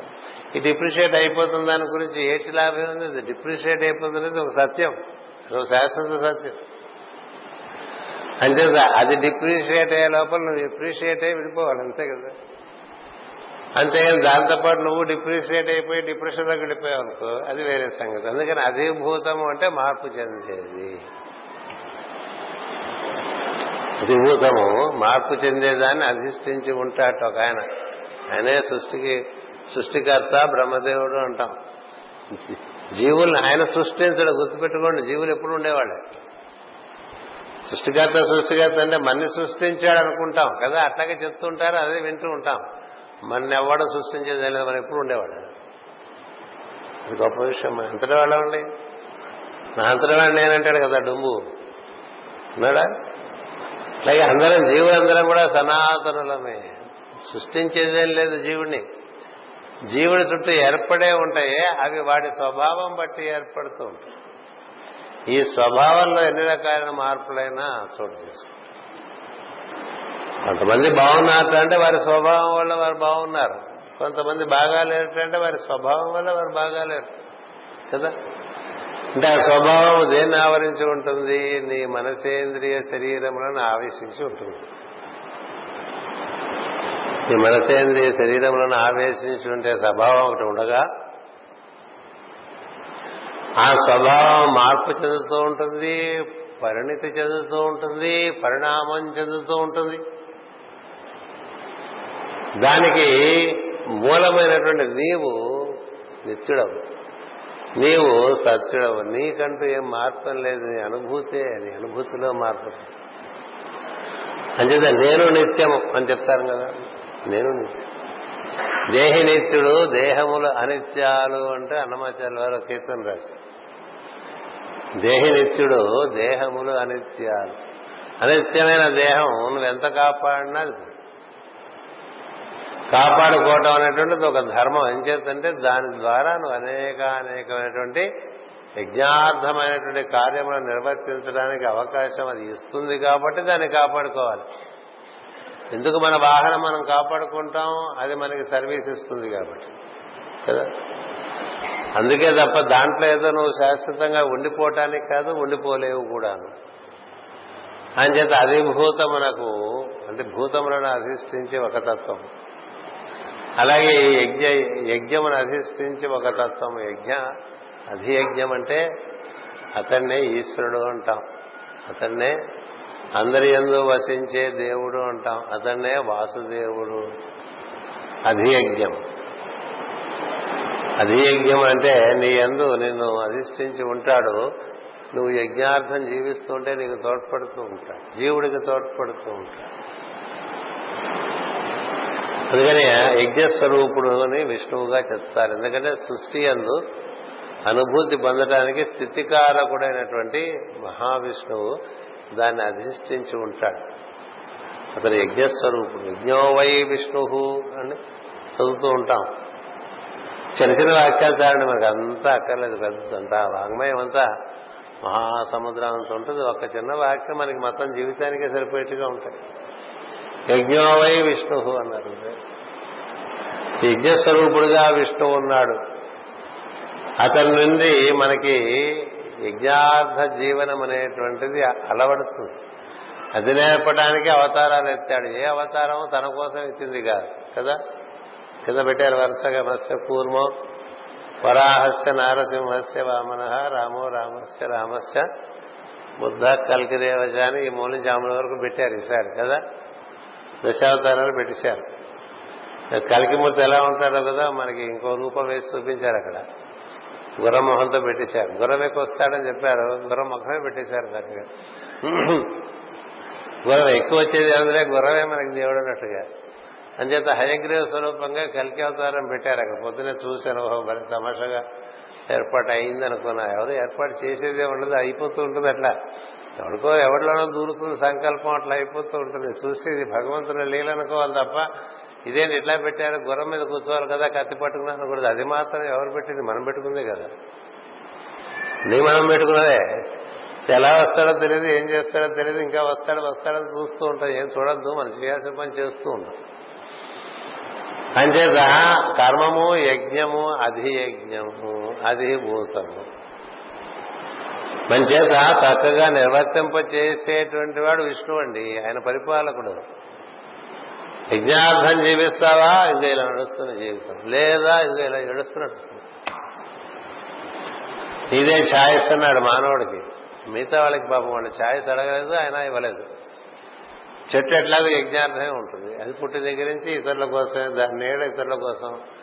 నీళ్ళలో కూర్చుంటే అదేం టికెట్ చింపివ్వదు కదా, దాని నీళ్ళకి మనం రాగానే ఎండాకాలం ఒక టికెట్ పెడదు అనుకోండి ఫైవ్ రూపీస్ అని, అది ఇవ్వకపోతే అది నెట్టేస్తుందని నెట్టదు కదా. ఓ పండు ఉందనుకోండి కోసేసుకుంటాం, ఆకు ఉందనుకోండి తెంపేసుకుంటాం, ఇటు చేసేస్తాం కదా. ఆకులు కోసేసి మన ఇంటి చుట్టూ కట్టేసుకుంటాం. అదే ఆనంద పాపం.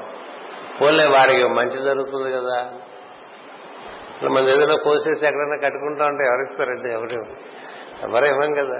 దధీచి మహర్షి తప్ప మీ చెవు బాగుంటారు కోసేసి నాకు ఇవ్వండి అంటే నేను ఇవ్వను కదా, ఏదో థియరీ చెప్పేస్తాను ఎందుకు ఇవ్వకూడదు అని చెప్తా. చెట్టు కొమ్మ కొట్టేస్తాం, రెమ్మ కొట్టేస్తాం, ఆకులు కట్టేసుకుంటూ ఉంటాం, పొయ్యిలో పెట్టుకుని ఉంటాం, పళ్ళు తింటాం, పూలు వాడుకుంటాం, నీడ కూడా వాడుకుంటాం, అన్నీ వాడుకుంటాం. అన్నిటినీ వాడు తను ఎన్ని విధాలుగా వాడుకుందామన్నా వాడుకోనిచ్చేటువంటిది వృక్షం కదా. అలాగే జంతువు దాని చర్మం చెప్పులు కూడా కుట్టుకుంటాం, మన చర్మం చెప్పులు కుట్టుకోవడానికి పనికిరా తెలుసా. హ్యూమన్ లెదర్ అని అంటే థ్యాంక్ యూ మాకు వద్దని చెప్తాం, ఎందుకంటే అది ఇలా ముడుచుపోతుంది పూతరేకులాగా, పనికిరాదు. మానవుడి చర్మం చెప్పులు కుట్టడానికి పనికిరాదు.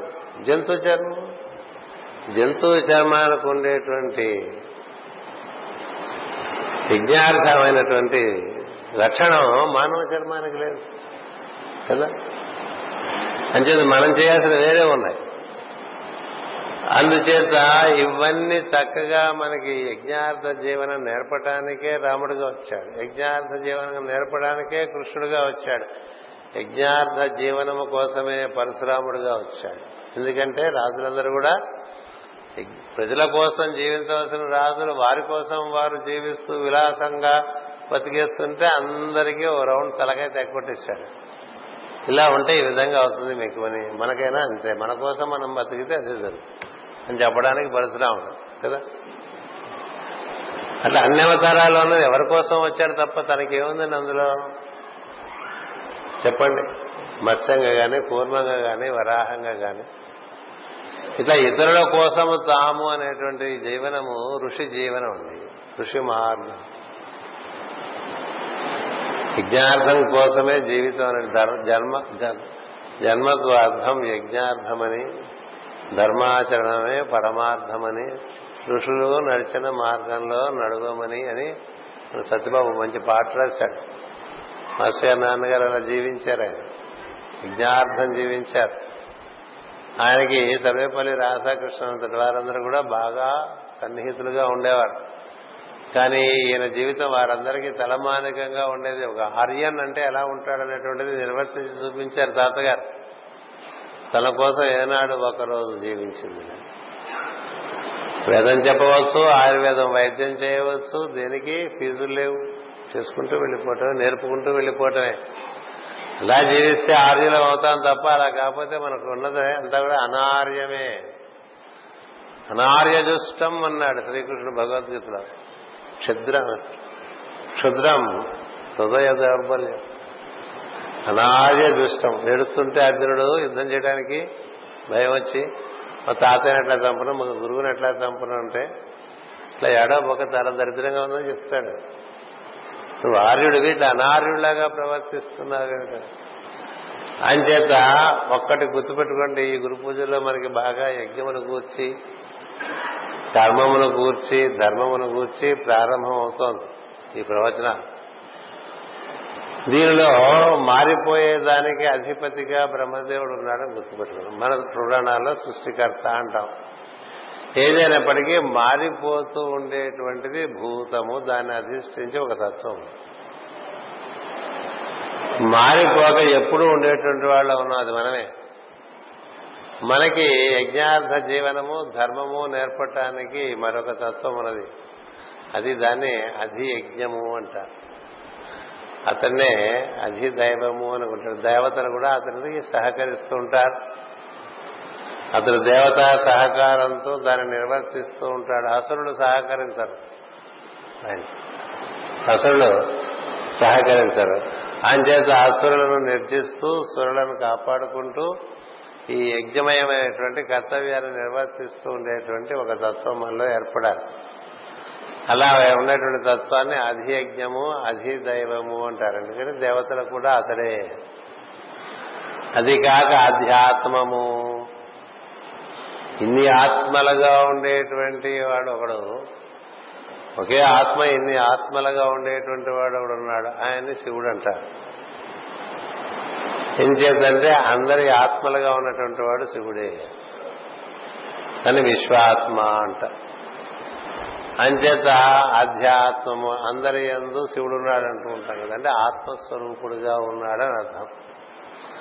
ఆత్మస్వరూపుడుగా ఉండడం ఒకటి, ఆత్మస్వరూపుడై దేహధారణము చేసి యజ్ఞార్థము జీవితం నిర్వర్తించుకోవడం అనేటువంటిది మరి ఒకటి, ఉండటం ఒకటి, నిర్వహణ మరి ఒకటి. గుర్తుపెట్టుకోండి, ఉన్నాం ఇంకే ఉంటే చాలదు కదా. శివుడు ఉంటాడు, ఉన్నవాడే శివుడు. అందుకనే అతనికి స్థాణు అని పేరు ఉంది. స్థాణు అంటే ఉంటాడు, ఎక్కడ పెడితే అక్కడ ఆత్మతత్వం. ఉంటే చాలదు కదా, మరి దేహంలో ఉన్నప్పుడు అనుభూతి కావాలి కదా. అనుభూతి కావాలంటే జీవితం యజ్ఞమయం చేసుకోవాలి.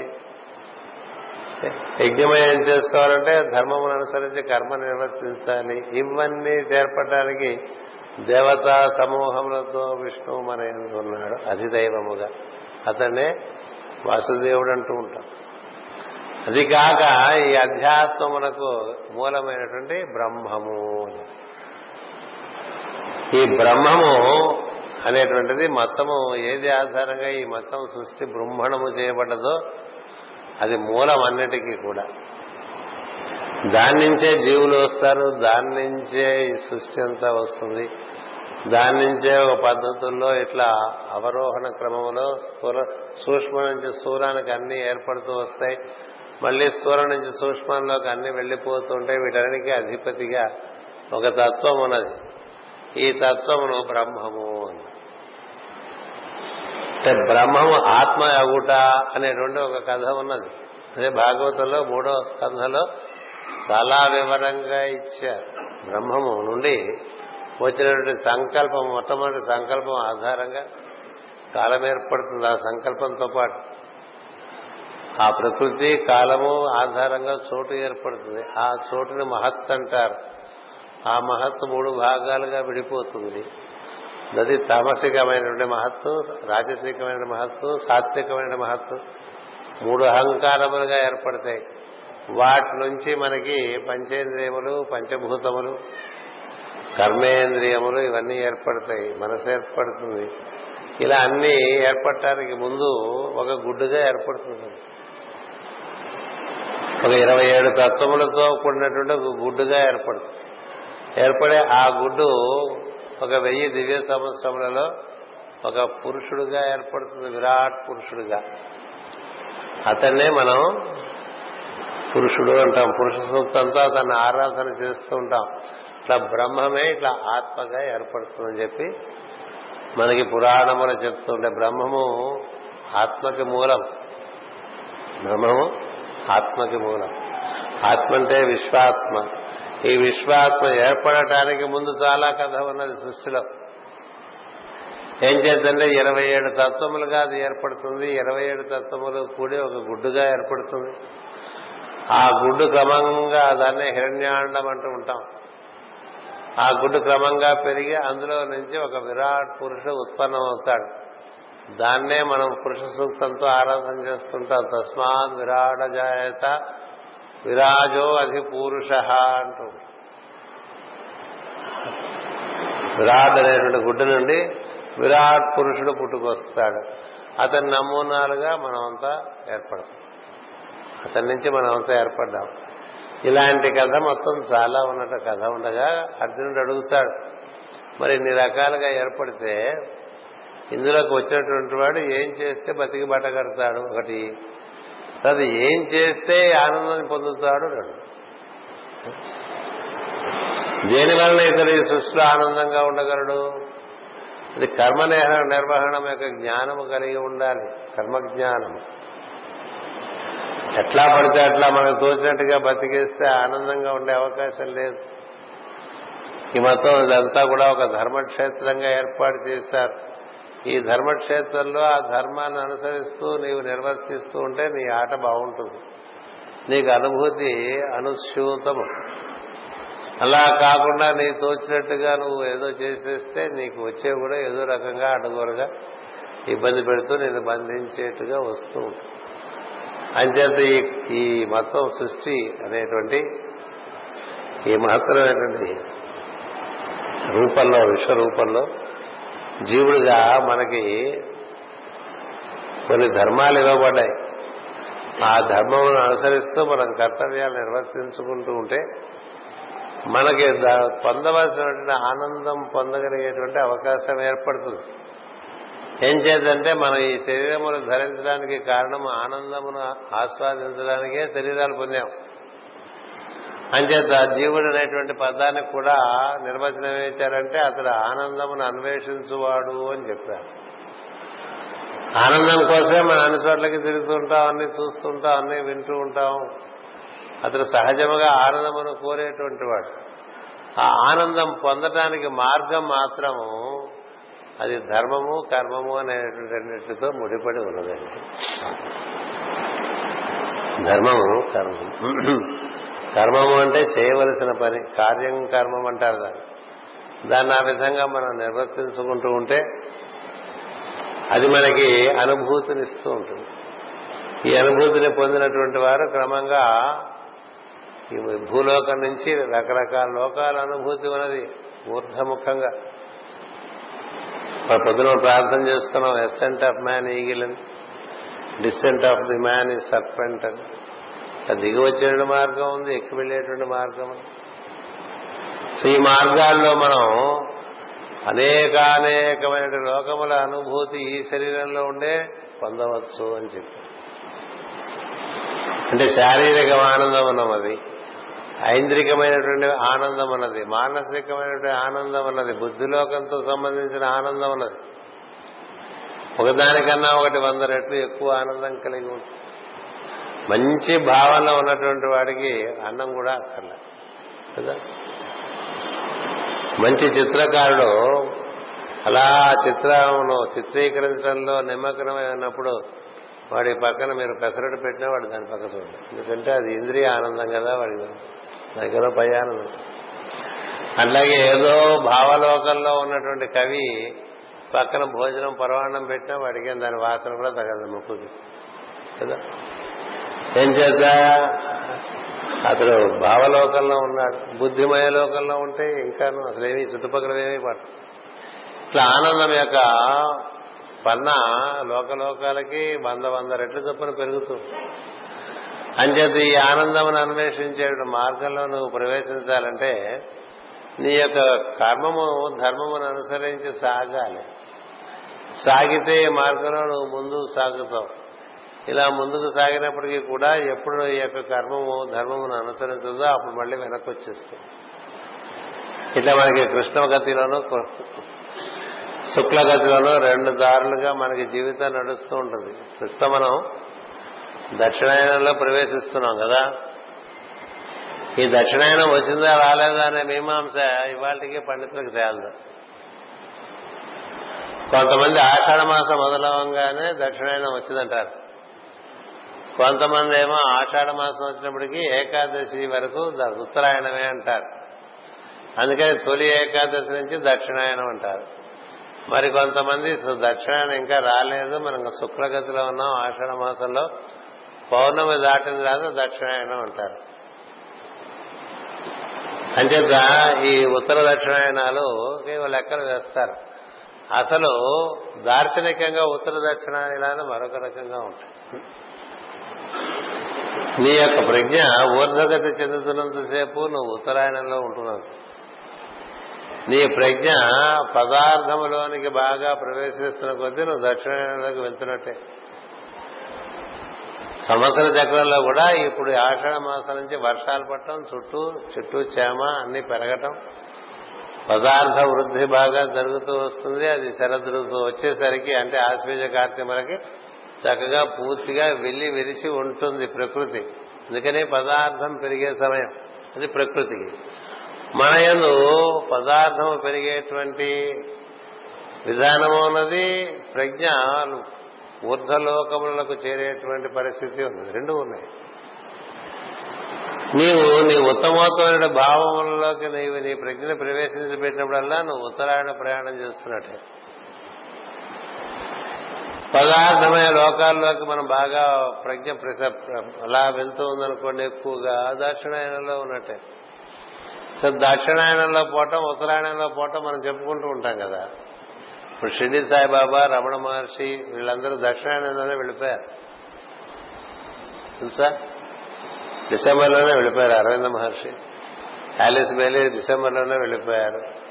షిర్డీ సాయిబాబా దక్షిణాయనంలోనే వెళ్ళిపోయారు. అందరూ మంది మహాత్ములు అందరూ దక్షిణాయనంలో వెళ్ళిపోయారు. కాబట్టి వాళ్ళంతా పదార్థాల్లోకి వెళ్ళిపోయారంటారు. అది కాదు సత్యం. సత్యం ఎట్లా ఉంటుందంటే నీ ప్రజ్ఞ ఎటు ఉన్ముఖమైందో దాన్ని బట్టి నీ యొక్క ఆయనం ఉంటుంది, ప్రయాణము తదనుగుణంగా ఉంటుంది. ప్రయాణము తదనుగుణంగా ఉంటుంది. అంచేత నీ ప్రజ్ఞ ఎటు ఉన్ముఖమై అంటే దాని ప్రకారం నీకు అయనం ఉంటుంది. శుక్లగతి, కృష్ణగతి సృష్టికి ఒకటి ఉండగా నీకు ఒకటి ఉంటుంది. అది మహత్తర పౌర్ణమి అయినప్పటికీ నీకు ఆ రోజు డిప్రెషన్ వచ్చిందనుకో. శుక్ల ఏకాదశి మొన్నే అయిపోయింది కదా, శుక్రవారం నాడు మొన్నే ఏకాదశి అండి. ఇది శుక్లగతిలో ఏకాదశి, శుద్ధ ఏకాదశి. అది శుద్ధ ఏకాదశి ఎవరికి అవుతుంది?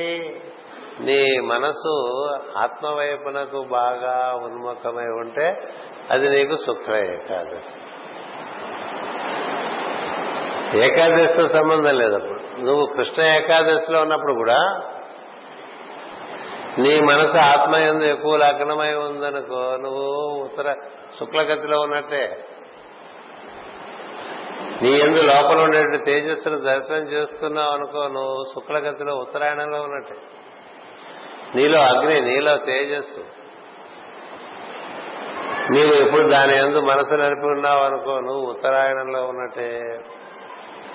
నువ్వు ఉత్తరాయణ కాలం ప్రకృతిలో ఉన్నప్పుడు కూడా నువ్వు ఉత్తరాయణలో ఉన్నట్టు కాదు. ఎప్పుడు నువ్వెంతసేపు పదార్థం వైపు మనసు పెట్టి ఉన్నావు అనుకో, ఉన్నదే అదిగా. లేచి తెగించి ఏం తిందాం, ఏం సంపాదించుకుందాం, ఏం పొందుదాం, ఇదిగా గోళ పదార్థాన్ని. పదార్థమయ లోకంలో సంచరించేటువంటి ప్రజ్ఞ అది ఉత్తరాయణ కాలంలో ఉన్నా దక్షిణాయన కాలంలో ఉన్నా అది ఉన్నది మాత్రం మార్గం అలా దక్షిణముఖంగా వెళ్లి పశ్చిమముఖంగా వెళ్లి అధస్సులోకి పడిపోతుందని చెప్పింది పురుషసూత్రం. పశ్చాత్ భూమి మధోపురహ అన్నాడు. తూర్పును బయలుదేరి దక్షిణానికి చేరి అక్కడి నుంచి మూలాధారాన్ని పశ్చిమలోకి చేరి అక్కడి నుంచి అధో మూలాధారం అనే ఆ గోతిలో పడిపోతుంది. అక్కడ పదార్థం చేత బంధింపబడి ఉంటుంది. ఇక గెలగెల గెలగెలగెలలు ఆడుతూ ఉంటుంది. ఇంచేత పదార్థమే ఎటు తిరిగినా మనసు పదార్థాన్నే కోరుతూ ఉంటుంది తప్ప ఇంకోటి కోరు. అంటే దేవాలయంకి వెళ్ళినా అక్కడ పెట్టినటువంటి బంగారు కవచాలు అవి చూడటమే సరిపోతుంది కదా. వెంకటేశ్వర స్వామి చూడటం అంటే వజ్ర కిరీటం చూడటం, చేతి పెట్టిన వజ్రాలు, ఒంటి మీద వేసిన వజ్రాలు ఇవి చూడటమే తప్ప వెంకటేశ్వరుని ఎవడు చూశాడండి? పైగా అవన్నీ తీసేసి చూపిస్తే చూసేవాళ్ళు కూడా తక్కువ కదా. ఏ శుక్రవారం వెళ్ళామనుకోండి మొత్తం అన్ని తీసేసి ఉత్త గుడ్డ కట్టి చూపిస్తారు. ఆ దర్శనం చేసుకున్న ఏమంటారంటే రేపు పొద్దున శనివారం మధ్య కిరీటం పెడతారు, అది కూడా చూసి వెళ్ళిపోతాం, ఇదేమిటో దిశమూలగా ఉందనిపిస్తుంది కదా అనిపిస్తుంది. అలంకారం చేస్తే మనం చూస్తాం, ఎక్కువ సంతోషిస్తాం. ఎందుకంటే మనం పదార్థ ప్రియులం కాబట్టి. దేవుడికి అలంకారం ఏముందండి? ఆయనే అలంకారం. సమస్తం అందం కదా. నీకు అందమైనట్టు తెలిస్తే నీకు తేజస్సు ఎంత అందంగా ఉంటుందో తెలుస్తుంది. తేజస్సులో ఆభరణాలు ఏమి ఉండవు, కాలిపోతాయి. ఆ తేజస్సు ముందు ఇప్పుడు సూర్యుడికి ఒక మనం ఒక డైమండ్ నెక్లెస్ చేసి వేస్తాం అనుకున్నాను అనుకోండి, పోయి ఉంటాయా ఆ తేజస్సు ముందు? అదే అగ్నిస్వరూపుడు, జ్యోతిస్వరూపుడు అయినటువంటి తత్వమును ఆశ్రయించి అహర్నిశలు ఎవడు బతుకుతాడో వాడు ఉత్తరాయణంలో ఉన్నట్టండి. అది రాత్రి కావచ్చు పగలు కావచ్చు, ఎక్కువ మంది రాత్రి పోతుంటారు. మహాత్ములు కూడా పుస్తకం ఏం చెప్తుందంటే రాత్రిపూట పోతే దక్షిణాయనం ఉంటుంది. రాత్రిపూట పోవటం అంటే నీ మన నీ ప్రజ్ఞ శుద్ధ చైతన్యంతో అనుసంధానం చెందకుండా పోతే నువ్వు రాత్రి పోయినట్టే. అది కృష్ణ కృష్ణపక్షంలో పోయినట్టే, దక్షిణాయనంలో పోయినట్టే. అంచేత భగవంతుడు ఏం చెప్తారంటే ఎప్పుడు నన్ను స్మరిస్తూ ఉంటే, నాతో కూడి ఉంటే నీకు ఉత్తర దక్షిణాయనాలు ఏం లేవురా అని.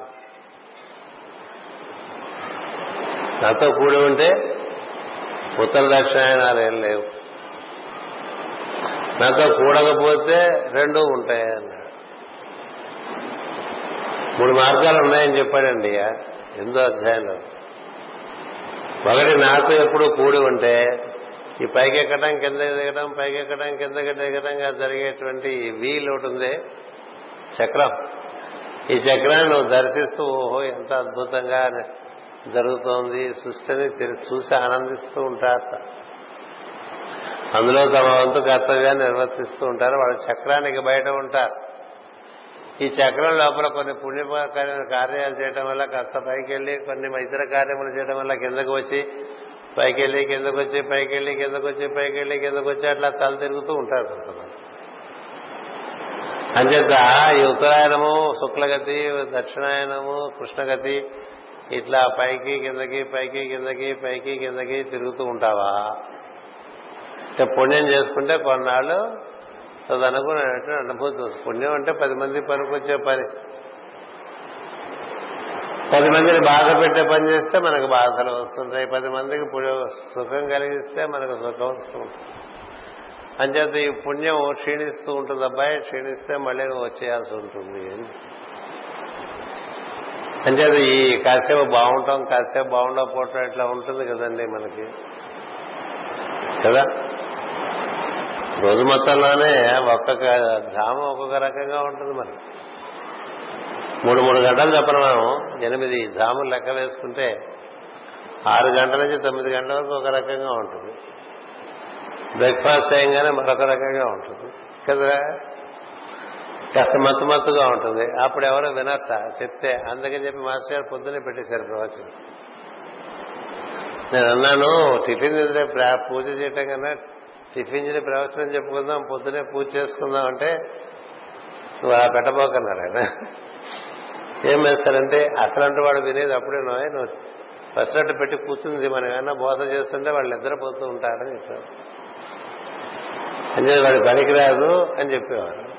అంచేత మనకి ఒక్కొక్క ధామ ఒక్కొక్క రకంగా ఉండే మనస్థితి. ఇప్పుడు చూడండి పొద్దున మనం పెసరట్లు తిని ఇక్కడ లలిత సహస్రనామం చదువుతుంటే కొంత మనం విని వెనక చదివేశాం కదా, కొంత నిద్రపోయి మధ్య మధ్యలో. ఎందుకంటే మరి పెసరట్టు మహిమట్లా ఉంటుంది. మధ్యాహ్నం పన్నెండు నుంచి మరొక రకంగా ఉంటుంది మూడు గంటల వరకు, మళ్ళీ మూడు గంటల నుంచి ఆరు గంటలకు ఇంకో రకంగా ఉంటుంది, ఆరు గంటల నుంచి తొమ్మిది గంటలకు మళ్ళీ మనకి ఉత్సాహంగా ఉంటుంది, మళ్ళీ తొమ్మిదింటి నుంచి ప్రజ్ఞ ముడుచుకుంటూ ఉంటుంది, పన్నెండింటికల్లా మూత పడిపోతుంది, అయిపోయింది. ఇట్లా ముడుచుకుంటూ తెరుచుకుంటూ ముడుచుకుంటూ తెరుచుకుంటూ బతుకుతూ ఉంటుంది ప్రజ్ఞ కదా. ఏమిటి పదార్థం కమ్మేస్తే ముడుచుకుంటుంది, పదార్థం నుంచి మళ్ళీ విడిపడితే తెరుచుకుంటూ. అంచేత పదార్థము ప్రజ్ఞ, ప్రజ్ఞా పదార్థం. ప్రజ్ఞా వికాసం కలిగే విధంగా అనుసూతను జీవిస్తూ ఉంటే నీ గతి అంతా కూడా శుక్లగతే అన్నారు, లేక ఉత్తరాయణమే అన్నారు. మనం అలాగ పదార్థం వెంట పెడుతూ ఆస్తులు పెంచుకుంటూ ఇంకా అవి పెంచుకుంటూ ఇవి పెంచుకు కాంటాక్ట్స్ పెంచుకుంటూ పలుకుబడి పెంచుకుంటూ ఈ ప్రపంచంలో ఏదో బాగుకుందాం తాపత్ర పడిపోతుంటే అట్లాగా పదార్థం డబ్బా మూతేసేస్తారు. అక్కడి నుంచి ఇటుపైన ఆగతి ఏమి అని వస్తుంది. ఎందుకంటే చివరికి వస్తాయి ప్రశ్నలని. వెళ్ళిపోయే ముందు ఇంక ప్రయాణకాలం అని ఒకటి ఉంటుంది కదా, ప్రతివాడు వెళ్ళిపోయే టైంలో ప్రయాణకాలం అంటారు. ఈ ప్రయాణకాలం అప్పుడు మనం ఏం చేశాము, మన ఉత్తరగతులు ఎట్లా ఉంటాయి, మనం సవ్యంగానే నిర్వర్తించామా, మన పెద్దలు చెప్పినట్టుగానే జీవించామా ఇలాంటివన్నీ అప్పుడు గుర్తొస్తాయి. అయ్యో మోసపోయానే అని అప్పుడు ఏడుస్తాట. ఇలాంటి ఒక పాట రాశాడు అన్నమాచార్య. తత్వనీతి సారం అని ఒక పది పదిహేను మంచి విచారంతో తత్వ విచారంతో కూడినట్టు పాటలు ఉంటాయి. అంచేత ఆ చివరిలో ఏడవటం ఎందుకు, గత జల సేతు బంధనం లాగా అది ముందే తెలిస్తే గొడవలు. చేయవలసింది చేయవలసిన సమయంలో చేశామనుకోండి.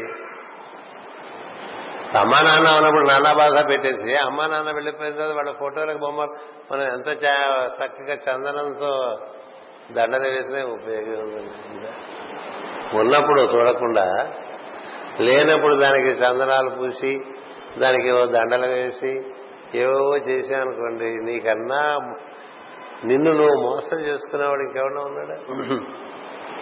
ఉన్నప్పుడేమో చేదరించుకున్నావు కదా, ఉన్నప్పుడు చేయవలసినవన్నీ ఎగ్గొట్టావు, ఏవేవో కారణాలు చెప్పావు, వెళ్ళిపోయిన తర్వాత మా అమ్మ మా నాన్న అని అంతంత ఫోటోలు కట్టావు. ఆ ఫోటోల్లో వాళ్ళు ఉన్నారు కాబట్టి బతికిపోయారు. వాళ్ళు ఉండి మాట్లాడితే ఎట్లా ఉంటుందో కదా. ఇలా ఇప్పుడు దండ వేసావు, అప్పుడు అన్న అన్నడో పువ్వు కూడా ఇవ్వలేదు కదా, బతుకున్నప్పుడు ఎప్పుడన్నా పువ్వు ఇచ్చావా? ఇప్పుడు దండ ఎందుకు కదా నాకు? ఇలా ఉంటాయి మనం చేసే పనులన్నీ. వెళ్ళిపోయిన తర్వాత ఉన్నప్పుడు చేసిందే లెక్క. మా గురువుగారు చెప్తూ ఉండేవారు, అలా వెళ్తుంటే ఎవరిదో విగ్రహం ఉంటుంది కదా, ఊరుండే విగ్రహాలే మనకి, ఏ ఊరికి వెళ్ళినా విగ్రహాలే కదా. ఈ విగ్రహాలు చాలా ఎక్కువగానే మస్తు అంటే వాడికి ఏం తెలియదు కదా, పాపం వాడి విగ్రహం ఇక్కడ పెట్టాడని కూడా వాడికి తెలియదు కదా అనేవారు మస్తు. తెలుస్తుందా? వెళ్ళిపోయిన వాడు మూడు మంది ఉన్నారు, వాళ్ళు ఎవరో సిద్ధులు కాదు కదా, అందరికీ తెలుసు వాళ్ళు ఎవరో, వాళ్ళు ఏం చేశారో తెలుసు. అయినా వాడి విగ్రహాలు వచ్చేస్తూనే ఉంటాయి. సో వాడి విగ్రహం అక్కడ ఉంది, వీడి విగ్రహం ఇప్పుడు ఇక్కడ పెట్టారు మేస్తారు, ఇట్లా ఇవన్నీ చూసి ఎక్కడ చూసినా ఈ విగ్రహాలంటే ఏదో వీళ్ళు పెట్టారు కానీ పాపం వాడు ఉన్నప్పుడు పెట్టిండే వాడన్నా సంతోషించేవాడు కదా. ఓ విగ్రహం పెడితే మొట్టమొదటి సంతోషించేవాడు ఎవడంటే వాడే కదా. మిగతా వాళ్ళందరూ ఈ గాడిద కొడుకు విగ్రహం ఎందుకు పెట్టారు ఇక్కడ ఉన్నారా అంటారా? అంటే మిగతా వాళ్ళు మర్చిపోకుండా తినడానికి విగ్రహాలు ఉండైపోతాయి కదా. అంతేగాని విగ్రహం చూస్తే దండం పెడదాం అనిపిస్తుందా? మనకు కనిపించే విగ్రహాలు గుళ్ళో ఉండే విగ్రహాలు తప్ప ఈ రోడ్ల మీద పెట్టిన విగ్రహాలు వాటికి దండం పెడతామండి. వాటి మీద కాకి రెట్ట వేసిన వాడు పట్టించుకోడు కదా. విగ్రహం పెడతాం కదా అంటే ఆ విగ్రహం పెట్టిన ఏం ఉపకారం చేసావా అపకారం చేసావా? అలాగే పోయిన వాడు వాడు ఉన్నప్పుడు ఏం చేయకుండా వాడు పోయిన తర్వాత వాడికి ఏమేమో చేస్తున్నాం అనుకోండి ఆ పటానికి. అంచేత వాడు లేడు కదా, వాళ్ళు లేరు కాబట్టి మేము సేఫ్గా ఇవన్నీ చేసుకుంటున్నాం సరే వాడి విగ్రహం పెట్టేసి. అందుకనే ఒక ఒక నాటకం ఉండేది ఇంతవరకు, కీర్తిశేషుని ఒక మహాకవి ఉంటాడు. ఆరు గంటలు అయిపోయింది, రేపు చెప్పుకుందాం.